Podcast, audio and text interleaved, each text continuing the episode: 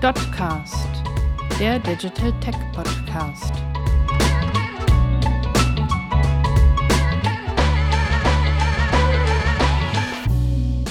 Blaue Wolke, weiße Schrift.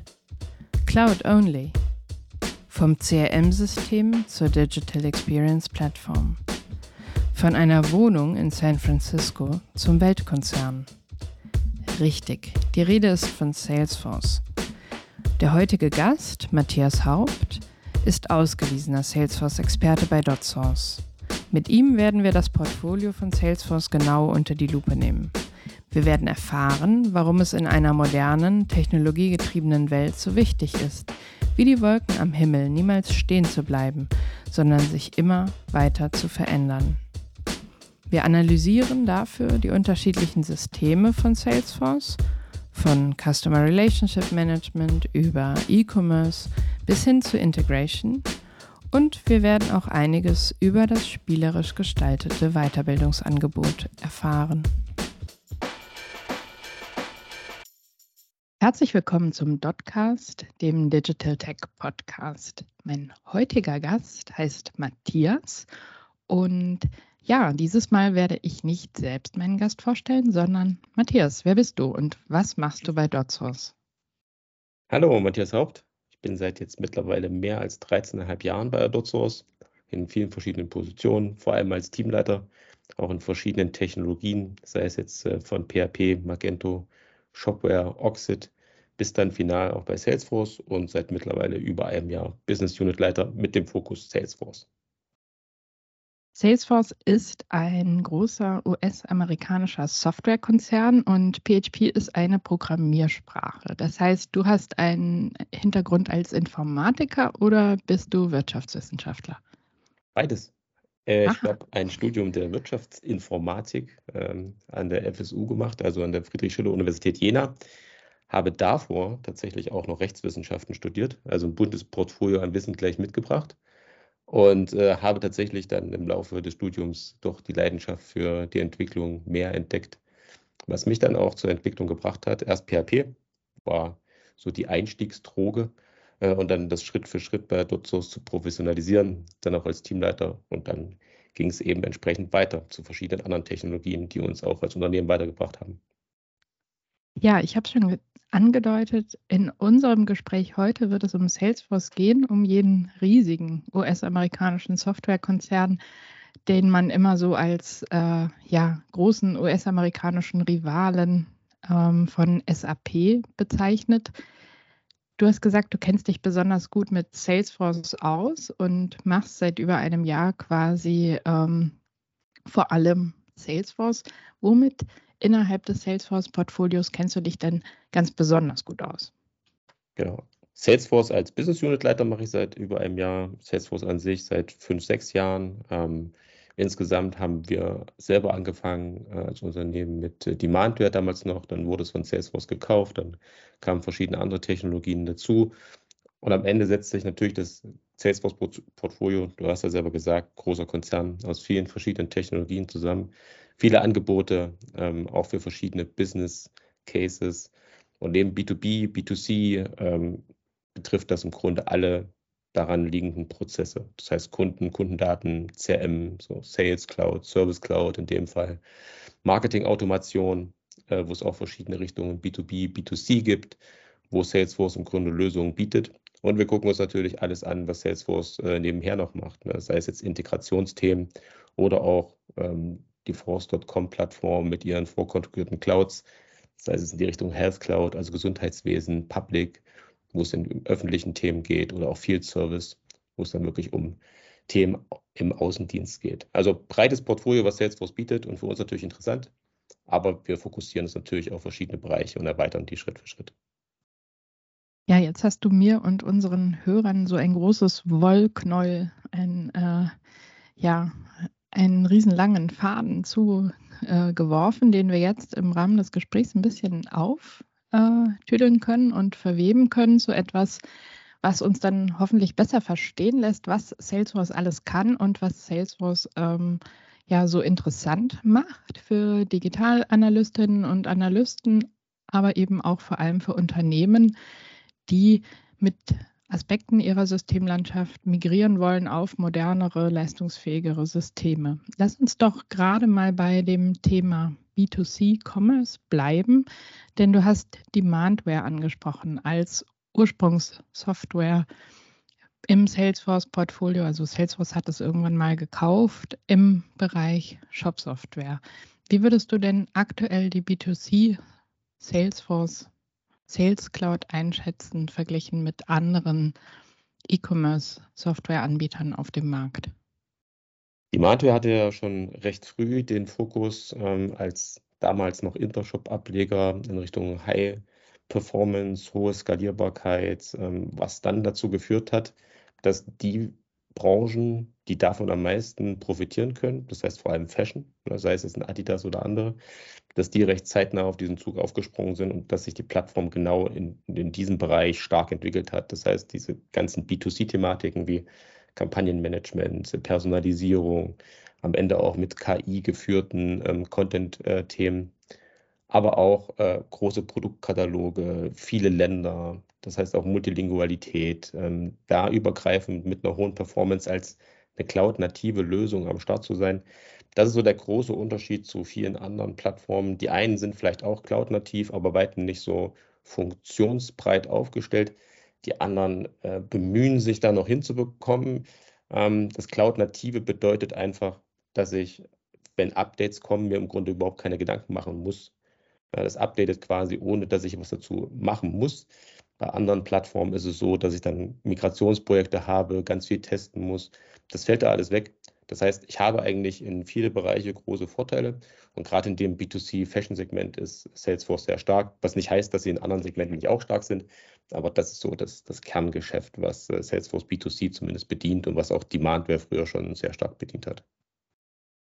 Ja, und auch das, was äh, sozusagen ähm, eine große Außenwirkung erzeugt, erzeugt hat. Und ähm, du hast ja ein Thema schon angesprochen, das Stichwort Internationalisierung. Eignet sich Salesforce als E-Commerce-Software denn ähm, nur für Unternehmen, die auch international tätig sind, also die schnelle Rollouts brauchen, auch für andere ähm, Märkte? Oder eignet sich das auch für ähm, ja, mittelständische Unternehmen, die wachsen wollen? Kommt immer drauf an. Das wäre dann so die Juristenantwort. Ähm, am Ende ist es immer das Thema, wo will ich hin ähm, mit meinem Business und ähm, wovon profitiere ich am meisten. Wenn ich wachsen will, habe ich meistens keine große IT-Landschaft. Das heißt, ich möchte das Thema Hosting, Betrieb, ähm, auch das Thema Technik eigentlich gar nicht so tief bei mir aufbauen. Und da eignet sich natürlich eine Plattform, bei der ich das alles schon von aus aus habe, schon. Dagegen müssen, muss man natürlich immer die Lizenzkosten rechnen, die jetzt nicht extrem niedrig sind, ne, weil sehr professionelles System ähm, und das natürlich viele Features mitbringt. Das heißt, ich kann natürlich auch als kleines Unternehmen, wir haben auch schon Projekte gemacht, die deutlich unter 100 Manntagen waren oder auch in ein, zwei Monaten fertig waren. Das geht natürlich auch mit. Damit kann man sehr gut wachsen und der große Vorteil im Salesforce-Portfolio, ich kann im Grunde links und rechts auch schauen, mit welchen anderen Lösungen ich weiter wachsen kann. Ja, das heißt, wie kann ich ähm, dann mein Geschäft gerade im B2C-Bereich auch dann optimieren, das heißt bei der Marketing Automation, ähm, Order Management und so weiter. Also alles Lösungen, wofür ich normalerweise als gestandenes Unternehmen dann Best-of-Breed-Ansatzlösungen habe oder dann auch gewisses Spezialwissen brauche. Das kann ich mir natürlich dann Schritt für Schritt dazu kaufen und äh, passt also für auch solche Business Cases sehr gut. Ja, jetzt hast du dem Wollknäuel schon einen gehörigen Stupser verpasst und äh, mindestens drei Meter Faden ausgerollt. Das heißt, äh, Salesforce wächst und wächst auch selbst als Konzern, hat die letzten Jahre viele ähm, Softwareunternehmen aufgekauft und integriert in das eigene Portfolio und war aber im Kern vor allem kein E-Commerce-Unternehmen, sondern ähm, hat sich mit Customer Relationship Management und Marketing Automation beschäftigt, sozusagen im Ursprung. Jetzt sind das ja eigentlich relativ, naja, dröge Systeme so. Ne? Man kann damit eigentlich nicht so aufregende Sachen machen, wie jetzt, wenn man was verkauft über einen E-Commerce-Shop oder wenn man äh, Software entwickelt, mit der man irgendwas gestalten kann. Ähm, wie hat es Salesforce denn geschafft, in Anführungsstrichen sexy zu werden oder zu bleiben, obwohl es sich im Kern mit ähm, CRM und Marketing Automation beschäftigt hat? Am Ende ist ja Geld immer sexy, zumindest in den meisten Fällen. Das heißt, äh, das, was Salesforce sehr gut kann, ist neben Marketing ähm, vor allem die Effizienzsteigerung der internen Prozesse. Ja, also gerade im Bereich CM, wo das Ganze ja wirklich begonnen hat, da dem Business-User sehr viele Möglichkeiten zu geben, das haben andere ähm, Wettbewerber in dem Bereich nicht geschafft. Das heißt, ich kann sehr, sehr viel selber als, als Nutzer ähm, im Backend verändern, kann mir eigene Sichten bauen, habe ein sehr flexibles Datenmodell, kann viel selber automatisieren, wofür ich in anderen Systemen Entwickler brauche. Und genau das ist der Grund, warum viele dann sagen, okay, wir bezahlen dann vielleicht ein bisschen mehr an Lizenzen, aber es kostet uns viel weniger Entwicklungsleistung, es kostet uns viel weniger Zeit und jeder kann das sich individuell einrichten, wie er am besten arbeiten kann. Also das Thema effiziente Prozesse ist eigentlich so das A und O, was mir am Ende als Unternehmen natürlich extrem viel Geld spart. Und dann hat Salesforce natürlich geschaut, was oder welche Prozesse rundherum profitieren denn am meisten von unserem flexiblen Basissystem. Und du hast ja gesagt, Marketing Automation war ein nächster Schritt. Commerce war der logische nächste Schritt. Ja, ähm, Integrationsschichten und so weiter. Das heißt, diese Schritt für Schritt aufzubauen auf Basis dieser starken, ähm, des starken Kundenmanagements als Basis mit den entsprechenden Partnern dazu, ist natürlich ein wichtiger Erfolgsgarant. Aber der, der Hauptfokus, dem Business-User möglichst viele und breite Möglichkeiten der Selbstverwirklichung und Effizienzoptimierung zu geben, das ist eigentlich das, das Kernerfolgsrezept. Ja, vielen Dank für die Erklärung, dass es ähm, eben vor allem darum geht, äh, Menschen, die damit arbeiten, das Gefühl zu geben, dass sie auch wirklich was gestalten können. Das ist ja ein sehr ähm, spannender Ansatz, weil Software oft so eine Barriere aufbaut, gerade gegenüber Menschen, die zum Beispiel wie ich Geisteswissenschaften studiert haben, aber an Sprache, aber auch an Technik interessiert sind es verändert sich dahingehend, dass auch ich vielleicht irgendwann als Citizen Developer in einem Salesforce-System etwas bauen, machen und vor allem das Ganze nutzen kann. Ähm, du hast schon angetippt, dass immer mehr Leistungen rings um diese Kernportfoliobereiche ähm, E-Commerce, CRM, Marketing, Automation dazugekommen sind. Ähm, ich erinnere mich, dass du von Integration gesprochen hast. Dazu haben wir auch einen Podcast schon gemacht. Ähm, du hast aber auch von äh, verschiedenen weiteren Clouds ähm, gesprochen, die ähm, mich interessieren, denn du hast von der Health Cloud gesprochen und von der Public Cloud. Kannst du noch mal erklären, was das ist und an wen sich diese Produkte richten? Denn das äh, richtet sich gar nicht so sehr an Unternehmen, oder? Am Ende sind es ja auch Unternehmen, ähm, die das betreiben. Äh, wenn wir jetzt äh, zum Beispiel bei der Health Cloud sehen, ähm, das Gesundheitswesen muss natürlich auch möglichst effiziente Strukturen aufbauen, ne, gerade wenn wir dran denken, ähm, Patientenmanagement, ähm, Krankenakten, ähm, Prozesse im Krankenhaus, ähm, Beschaffungsthemen. All das sind im Grunde auch, wenn man sie runterbricht, Prozesse, die im Grunde Kundenmanagement abbilden. Ne? Ob ich die jetzt anders mhm. benenne, das heißt, ob ein Kunde jetzt ein Patient ist ähm, oder das Unternehmen ein Krankenhaus zum Beispiel oder eine, eine Heilanstalt, das spielt im Grunde keine Rolle. Das ist eher so ein Transferprozess von, von Wörtern, von Verständnis der, äh, des Systems. dadurch, dass das Grundsystem, die Plattform an sich so flexibel ist, bietet es für Salesforce die Möglichkeit, vorkonfigurierte Clouds zu generieren. Und die Health oder Public Cloud oder auch andere äh, Field Service und ähnliches, das sind im Grunde Vorkonfigurationen auf diesem sehr flexiblen äh, Basis-Framework, was existiert. Das heißt, ich kann im Grunde das auch in meinem Gesundheitswesen, Krankenhaus, wie gesagt, ähnliches ausrollen und habe da eben schon diese Transformationsleistung, die ich sonst selbst machen müsste, die ist dann schon fertig und da. Das heißt, ich kann dann sofort starten, kann kleinere Anpassungen machen. Genauso ist es für den öffentlichen Bereich oder wie gesagt Außendienst, wo verschiedene Ansichten da sind, verschiedene automatische Prozesse schon da sind. Wenn ich keine vorgefertigte Cloud für meine Industrie habe, auch das ist kein Problem. Dann nehme ich im Grunde so ein Basissystem ähm, und kann im Grunde das komplett auf mich anpassen.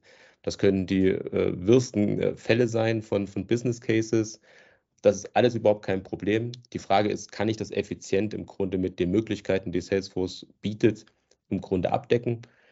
Und da ist es als eines der wenigen Systeme so, dass ich, wenn ich mir das System anschaue, da relativ schnell äh, zu einem Hands-on-System komme, ne, zu einer Sandbox, die ich auch bedienen kann, die genauso aussehen würde wie ein System, was ich benutze. Und deswegen ist der Einstieg dann auch für alle Business-Bereiche, für alle Business-User äh, recht simpel.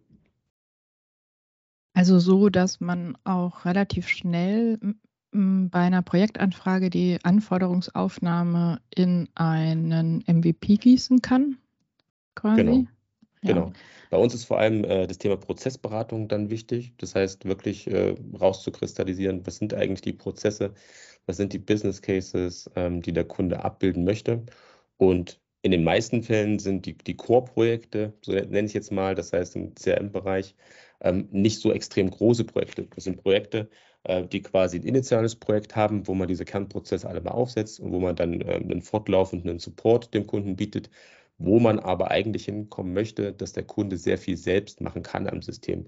Das heißt, auch für die, für die Endkunden ist es halt sehr gut geeignet, um die Kosten, die externen Kosten, die dann immer entstehen bei solchen Systemeinführungen, möglichst gering zu halten.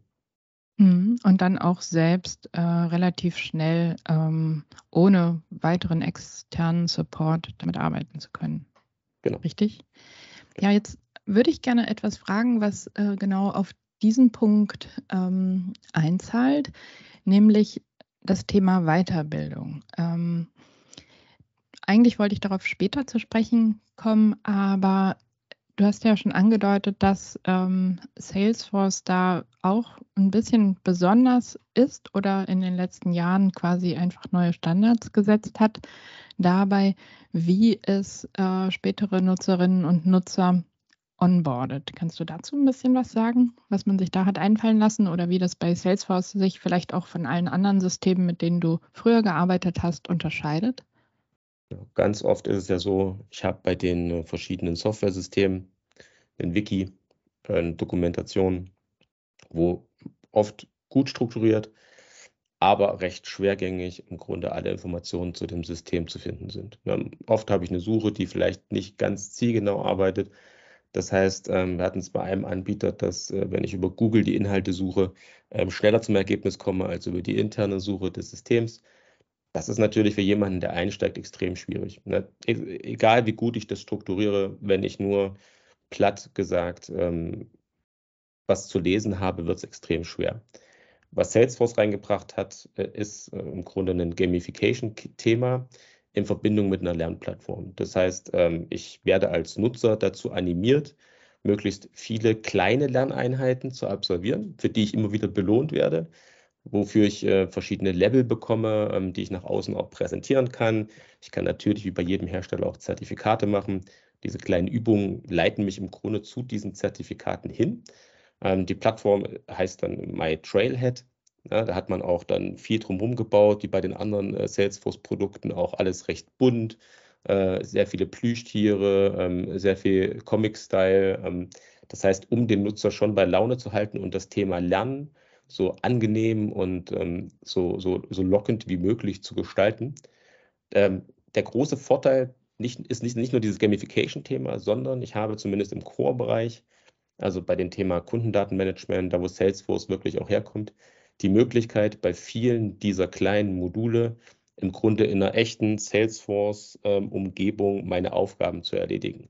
Das heißt, ich bekomme Aufgaben, die ich Schritt für Schritt nacharbeiten kann, auch Aufgaben, wo ich keine explizite Anleitung habe, sondern wo ich einfach einen Business Case am Ende umsetzen kann, also auch verschiedene Schwierigkeitsgrade am Ende.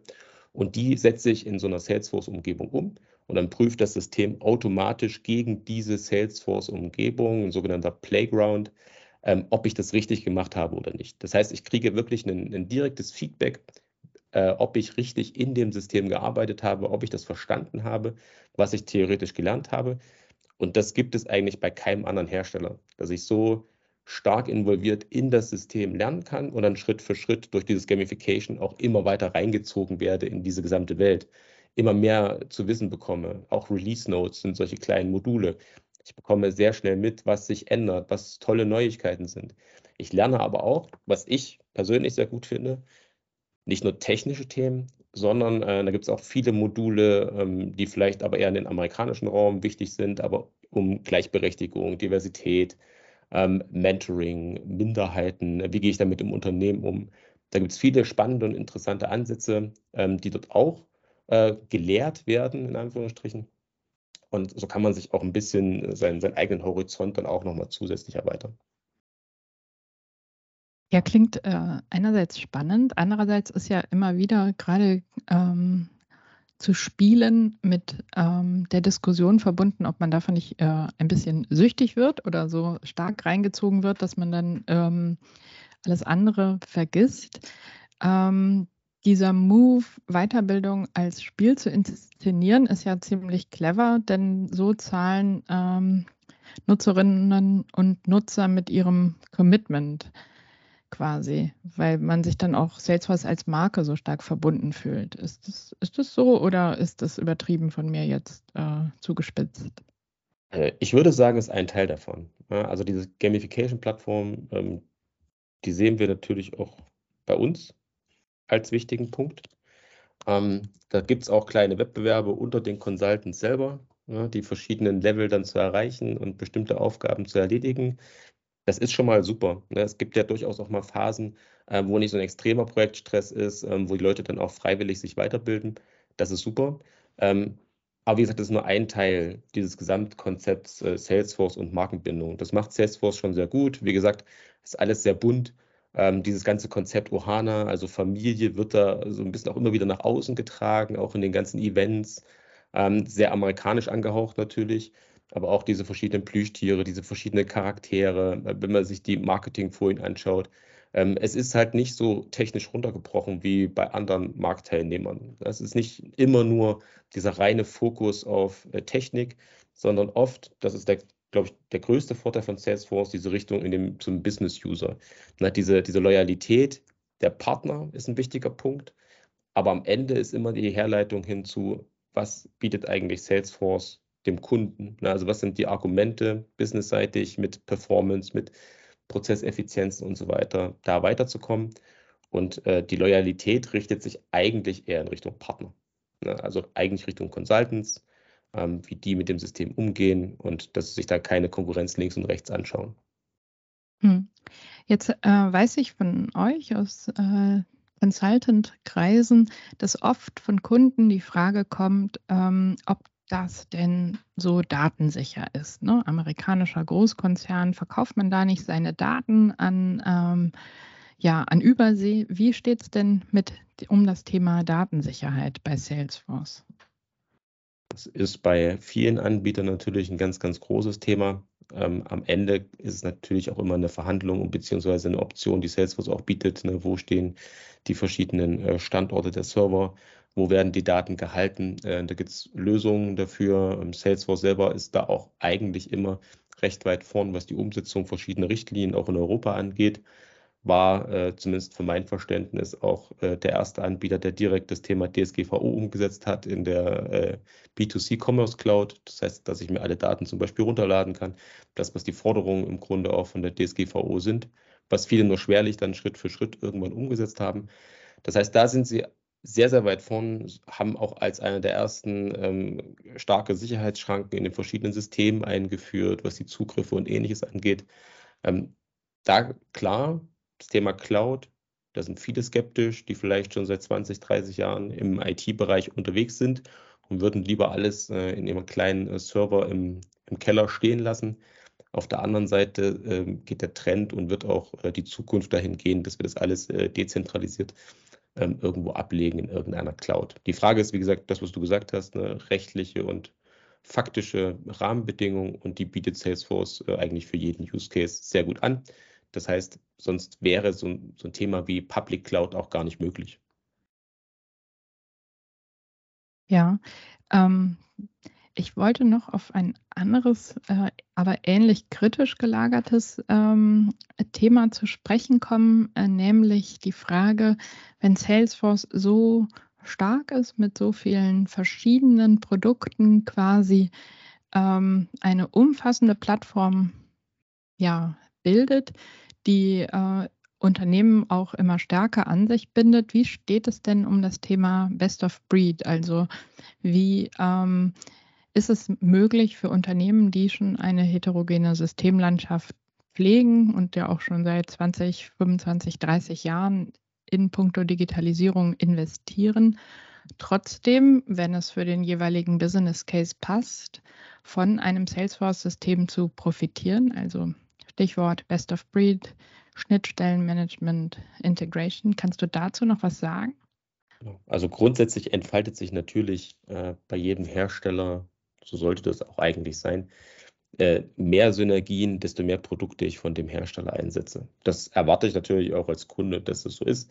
Auf der anderen Seite sind das natürlich für sich gesehen auch alles sehr gute Technologien und sehr gute ähm, Systeme. Das heißt, wenn ich jetzt in einem Microsoft oder SAP Stack unterwegs bin und mir eine CRM fehlt, weil ich sage, okay, ähm, das gefällt mir alles nicht, was die verschiedenen Hersteller da bieten, dann kann ich natürlich sehr gut äh, einen Salesforce da integrieren. Genauso ähm, Commerce-System oder auch Marketing Automation ähm, oder was man sich auch vorstellen kann. Das ist überhaupt kein Problem. Es gibt viele Schnittstellen in allen Systemen, die lassen sich sehr gut integrieren, können auch für sich selbst ohne Probleme bestehen zu, im Vergleich zu anderen sehr guten Systemen in dem Bereich.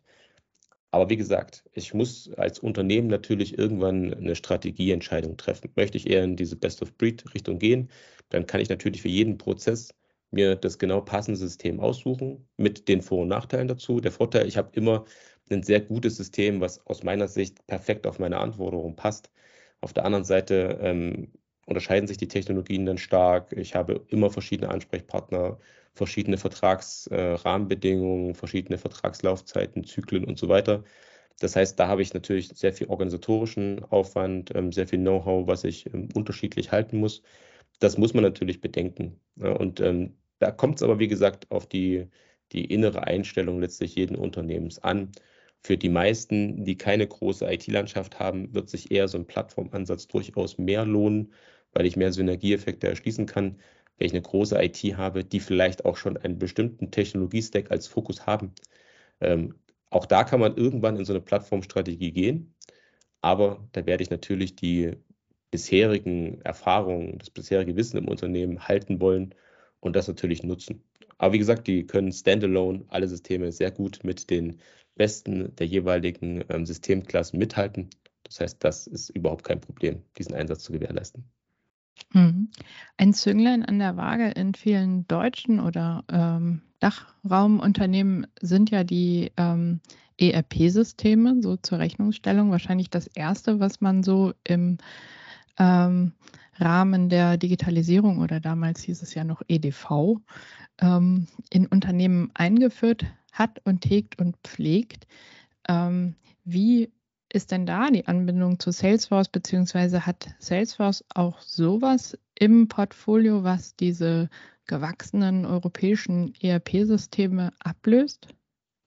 Genau, also es gibt äh, das, die ein oder andere Lösung äh, als ERP-System tatsächlich auch auf dem Force.com Stack, aber Salesforce selbst hat keine ERP-Lösung, hat auch einen guten Grund, äh, auch einen guten Grund, warum wir das eigentlich äh, im, im Consulting-Bereich eher meiden, ähm, diese Themen, also nicht in der Integration, sondern selbst in der Umsetzung.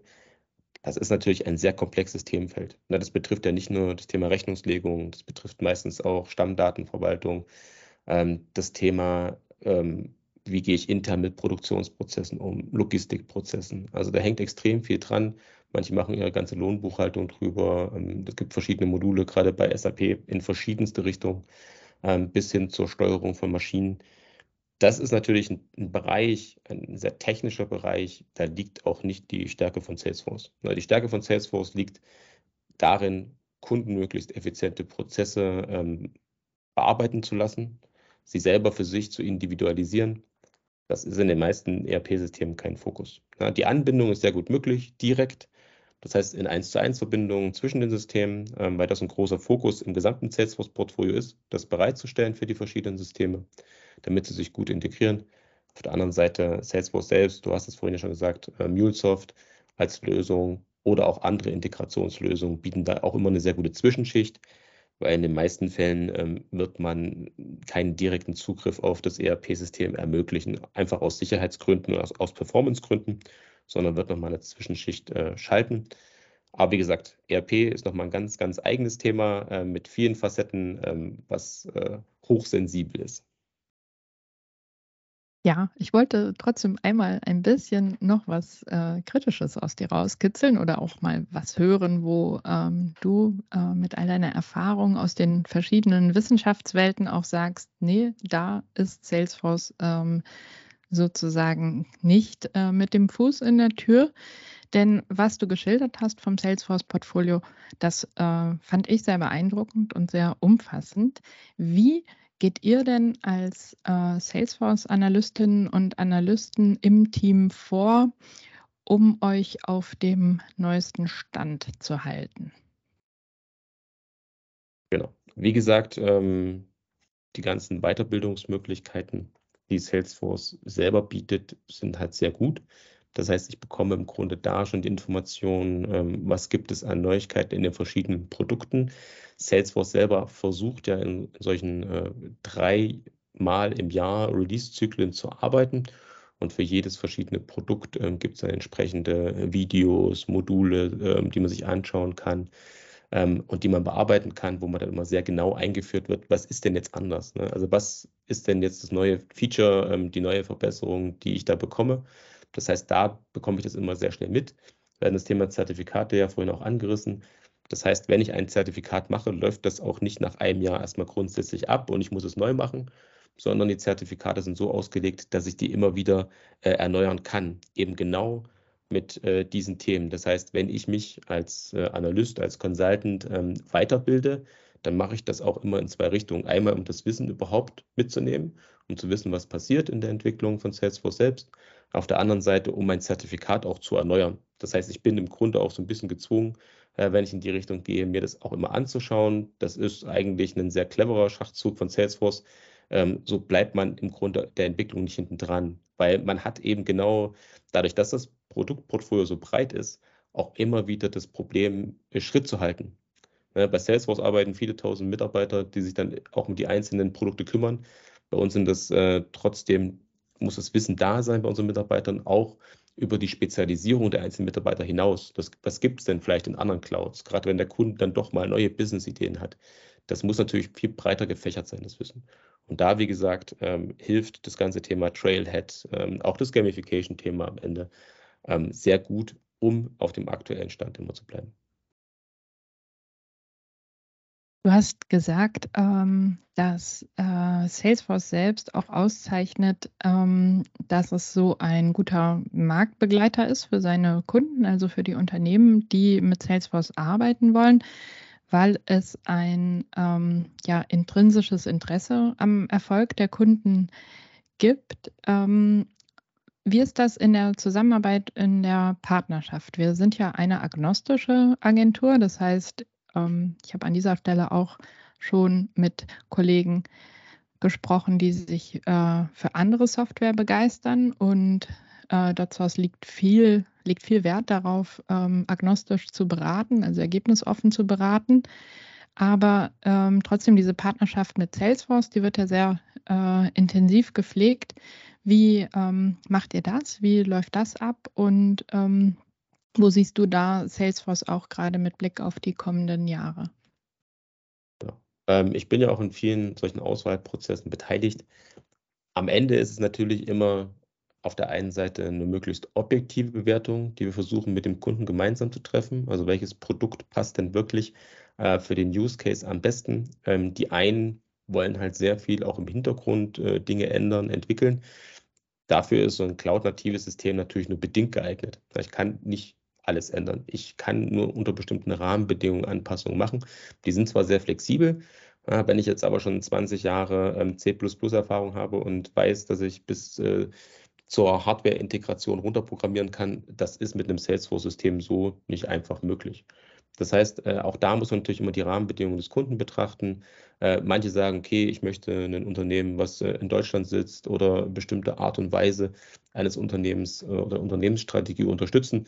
Auch da gibt es natürlich auch immer Situationen, wo dann Salesforce nicht geeignet ist. Lizenzmodelle spielen auch immer wieder eine Rolle und natürlich auch der bisherige Technologiestack, das Wissen im Unternehmen. Das sind natürlich ganz gewichtige Punkte, um dann eine wirklich gute Auswahl treffen zu können. Und am Ende ist es so, die Systeme, die wir in den verschiedenen Bereichen ähm, unterstützen, die sind natürlich alle ähnlich gut geeignet, bestimmte Szenarien umzusetzen. Das eine besser, das andere vielleicht nicht so optimal. Wir hatten ja vorhin auch das Thema Fashion-Bereich. Ähm, da würde ich eigentlich in 99,9 Prozent der Fälle äh, immer sagen Salesforce. Es kommt aber immer drauf an. Wir haben Kunden, wo teilweise individualisierte Skripte ausgeführt werden zur PDF-Generierung mit Lizenzen und ähnlichem. Das sind Themen, da kommen solche cloud-nativen Systeme natürlich an ihre Grenzen. Auch wenn Salesforce selber ja auch so ein Funktionsstack äh, hat, wo man solche Services auslagern kann äh, oder ein Heroku, wo ich ganze Programmierungen auslagern kann. Trotzdem ist es natürlich kein äh, eingebundenes Feature an sich, wo ich sage, das ist in der Plattform schon integriert. Das heißt, da muss ich jedes Mal genau schauen. Da sind wir auch komplett offen. Auch ich äh, in diesen Phasen sind komplett offen und sind dann nicht nur einseitig unterwegs, sondern das muss einfach für den Kunden passen. Und wenn der Kunde selbst äh, sich am Ende dafür entscheidet, das ist ein System, wo wir sagen, das passt für euch am besten, was wir gar nicht unterstützen, auch das ist im Zweifel für uns fein, ähm, solange der Kunde im Grunde mit der äh, Entscheidung sehr gut leben kann und seine Prozesse und seine Ziele da erreichen kann. Weil am Ende ändert es sich dann in zwei, drei Jahren wieder an uns und wir kommen mit einem neuen Thema zusammen. Also da liegt bei uns die Kundenzufriedenheit immer im Vordergrund, auch vor einem Projekt am Ende. Ja, ähm, das ist eigentlich ein wahnsinnig äh, schönes äh, Schlusswort, aber ich fand es trotzdem toll, dass wir uns heute ausschließlich über Salesforce unterhalten haben und mal diesen tiefen Einblick in das ähm, Portfolio von Salesforce bekommen haben. Jetzt neigt sich das Jahr schon zum Ende hin. Es ist zwar noch warm, aber an den Bäumen sind kaum noch Blätter.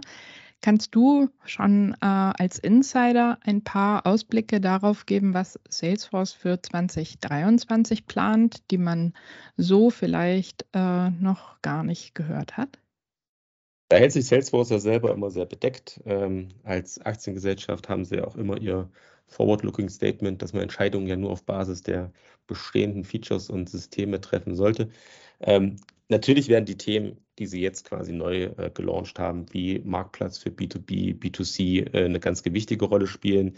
Das zeigt natürlich auch den Fokus, äh, den Salesforce selber einschlägt. Das heißt, umfassend die Lücken weiter zu schließen, die sie noch sehen. Und Marktplatz ist eben ein Thema, wo andere äh, Marktbegleiter schon die ersten Schritte gemacht haben oder wo sie ihnen einfach in verschiedenen äh, Pitches, Kundensituationen äh, noch einen Schritt voraus sind. Das wird jetzt geschlossen. Äh, genauso das Thema der, des Zusammenbringens von B2B und B2C. Das sind ja immer noch zwei unterschiedliche Plattformen bei Salesforce. Auch das wird die nächsten Jahre noch ein ganz, ganz wichtiges äh, Kernthema für Salesforce sein, weil mit dem Zusammenschluss, mit der Integration des ganzen CRM-Themas in diesen Prozess, auch technologisch, damit kann man natürlich noch ähm, sehr viele Synergien äh, erschließen und das ganze Thema noch runder machen, als es schon ist. Aber auch so Themen, die neu dazugekommen sind, wie Echtzeit, CRM-Daten abrufen. Dafür wurde ja äh, auch extra ein neues Kuscheltier eingeführt mit Genie. Ähm, das heißt, da geht man auch immer weiter, ähm, das, äh, die Familie, äh, das Ohana-Leben noch weiter auszubauen. Auch das sind natürlich wichtige Treiber. Äh, und zu dem, was im letzten Jahr auch schon begonnen wurde, das Thema Headless. Da gibt es ja auch verschiedene Lösungen schon für B2B und B2C. Auch das wird sich noch weiter spannen. Ne? Also diese Trendthemen, die letztlich im gesamten Markt zu sehen sind, die greift Salesforce natürlich auch auf, versucht aber eher ähm, nicht nur mitzuhalten, sondern auch noch einen Schritt weiter zu gehen, was diese Gesamtintegration ins Portfolio angeht und versucht unter der Haube auch dieses Thema KI noch ein bisschen mehr zu stressen. Weil da ist Salesforce eigentlich recht weit und an der einen oder anderen Stelle auch den verschiedenen Marktbegleitern noch ein bisschen voraus. Ähm, von daher ist die Strategie aus meiner Sicht da sehr gut und es wird immer mehr dazu kommen, dass diese Lücken, die noch entstehen, bis auf das ERP-Thema, ich glaube, das wird in naher Zukunft nichts, äh, entsprechend geschlossen werden. Das heißt, da wird es auf jeden Fall auch nächstes Jahr sehr spannend weitergehen. Ja, vielen Dank. Ähm, vielen Dank, Matthias Haupt, Business Unit Leiter Salesforce bei DotSource und heute mein Gast im Dotcast, dem Digital Tech Podcast.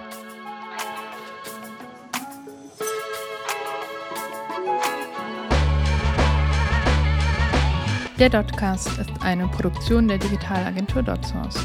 Wenn euch die Folge gefallen hat, lasst ein Like da, folgt uns und hört auch das nächste Mal wieder rein. Auf unserer Website www.dotsource.de findet ihr weitere spannende Insights. Talks, Webinare, Whitepaper, Success Stories oder eben das Trendbuch 2022 Digitale Champions. Bis bald!